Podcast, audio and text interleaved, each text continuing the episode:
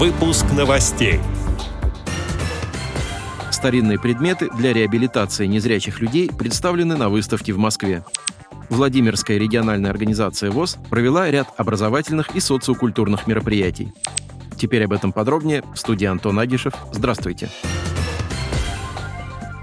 Во Владимирской региональной организации ВОС прошел семинар, посвященный развитию информационного пространства в работе правления и актива областной организации. В семинаре приняли участие 25 председателей, секретарей и активистов местных организаций ВОС. В качестве спикеров были приглашены слабовидящий журналист Ирина Алиева, специалист по доступной среде Артур Алиев и корреспондент журнала «Диалог», председатель Охтинской местной организации, Санкт-Петербургской региональной организации ВОС Оксана Лебедева. Представители средств массовой информации поделились со слушателями особенностями обработки текстовых материалов с учетом потребностей инвалидов по зрению и рассказали о способах эффективного сотрудничества с прессой, о влиянии характера и качества информационного присутствия организации в социальных сетях на ее имидж. На семинаре были подробно рассмотрены современные тенденции доступности цифровых ресурсов для людей с ограниченными возможностями здоровья, варианты неадаптированных и адаптированных сервисов для граждан с ОВЗ, основные критерии диагностики веб-ресурсов и приложений на предмет доступности для незрячих.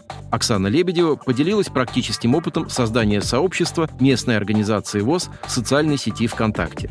Помимо этого, во Владимирской региональной организации ВОС недавно прошел концерт ансамбля «Раздолье» Владимирской местной организации «Общество слепых».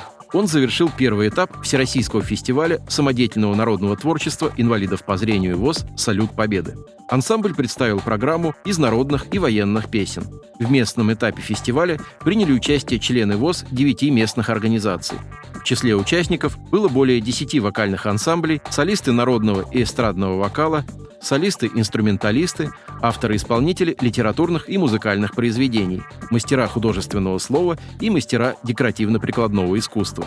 На основании протоколов жюри будет составлена программа областного фестиваля «Салют Победы», который состоится в феврале 2024 года.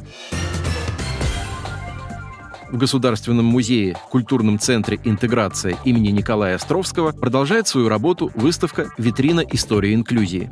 Посетители могут изучить более 300 предметов, которые в разные эпохи помогали в реабилитации людей с нарушением слуха, зрения и опорно-двигательного аппарата. В экспозиции представлены слуховые рожки, печатные машинки со шрифтом Брайля из Советского Союза, Америки и Японии, протезы английских и немецких производителей, а также графика, монеты, спортивные медали и другие, связанные с темой инклюзии предметы быта, которые использовались с античности до наших дней. Как отметил генеральный директор Центра технологий и возможностей Иван Бирюков, эти экспонаты воплощают в себе простую истину. Люди с особыми потребностями были всегда. И во все времена проявление человеческой заботы и доброты вкупе с изобретательностью стирали границы наших возможностей. Конец цитаты. Выставка адаптирована для посетителей с ограниченными возможностями здоровья. Ее можно изучить с помощью интерактивных панелей с тифлокомментариями, исторических аудиоописаний и видеозаписей на русском жестовом языке. Отдел новостей «Радио ВОС» приглашает к сотрудничеству региональной организации. Наш адрес новости – @радиовос.ру. О новостях вам рассказал Антон Агишев. До встречи на «Радио ВОС».